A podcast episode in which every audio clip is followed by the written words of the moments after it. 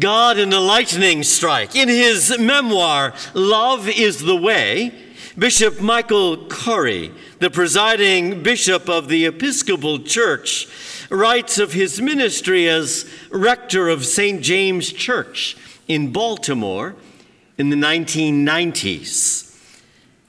And he tells this in his memoirs. On a June night in 1993, lightning struck the church, setting off a fire that destroyed the landmark building. It was the time when many other churches and residents left the city.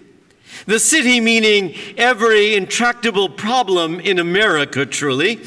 A reporter came up to Father Curry. You're going to get insurance money, undoubtedly. Will the church consider leaving the city? As the reporter asked his question, the bishop noticed a neighborhood kid named Robbie looking straight at him. Robbie was listening for the rector's answer. The city was where crime was skyrocketing, drugs festering, schools struggling. Leave the city, and you could leave all those problems behind. But if the church left the city, we'd be leaving Robbie behind. Worse, we'd be taking hope with us. Standing there in the light of that fire, I knew there was no choice. The church is the only society that exists primarily for those who are not its members. We are part of something much greater than ourselves. And we wouldn't and we couldn't leave anyone behind. The problems here were our problems, and we would not look away. The rebuilding took two years, the best years of his time, he says, at St. James. The congregation worshiped in their parish hall. Just four walls, the prayer books, and us, Curry recalls. All our work in the past years had been to strip the church back to its essence. In some strange way, the fire had finished the work for us. Maybe it was an act of God.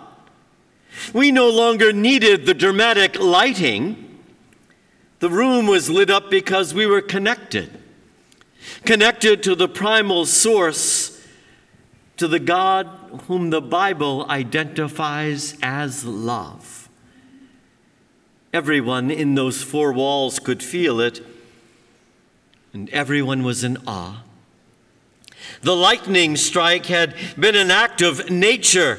The community that was emerging was an act of God, creating in our midst, if just for a while, something resembling the beloved community intended by God for the whole human family, a family of all of God's creation. That memoir almost took my breath away. For in truth, it's not the four walls or the beautiful artwork that makes a church a church, but rather it's the very presence and the power of a spirit of God's love that forms those souls gathered there into a community of faith.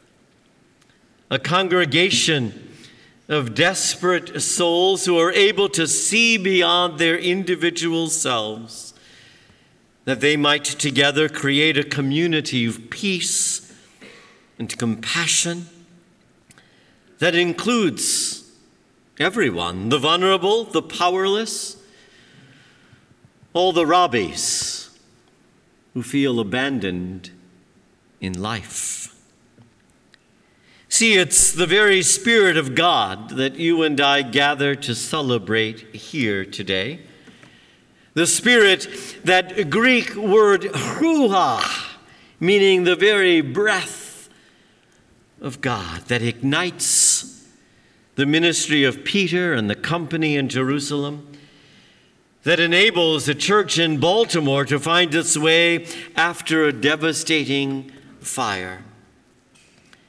It's that very same spirit that continues to blow through today's church, through you, through me.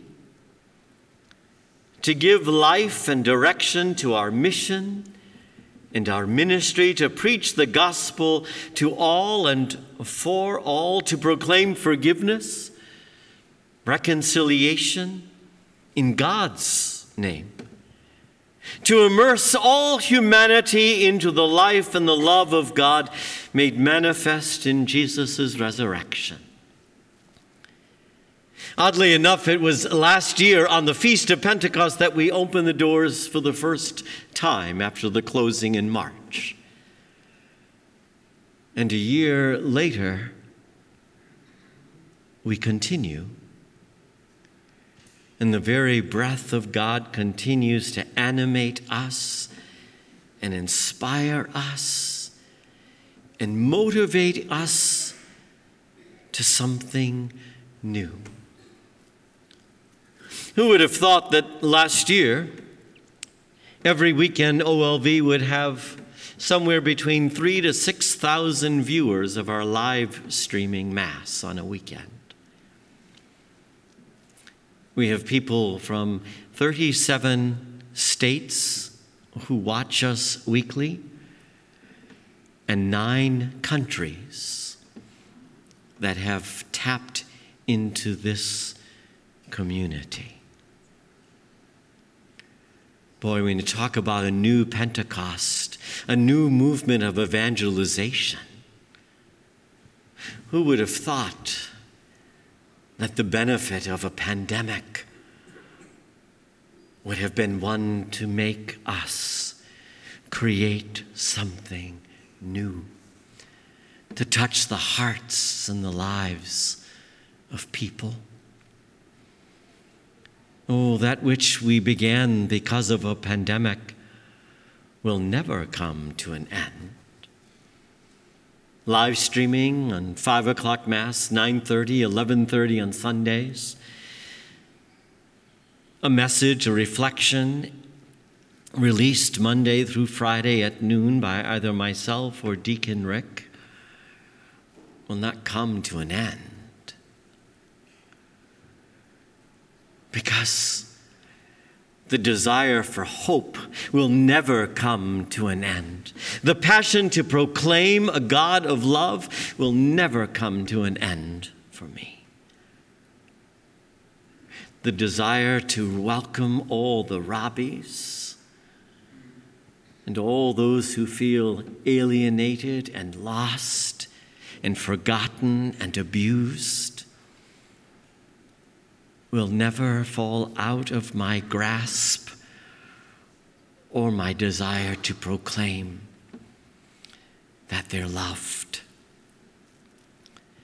And so we celebrate this birth of the church, the birth of you, the birth of me, the birth of God's Spirit working within us. But it's just the beginning. I pray for the day when 10,000 viewers are watching a live stream. When people throughout the whole world wait for hope and believe that they're loved. May we be the church Jesus envisioned us to be.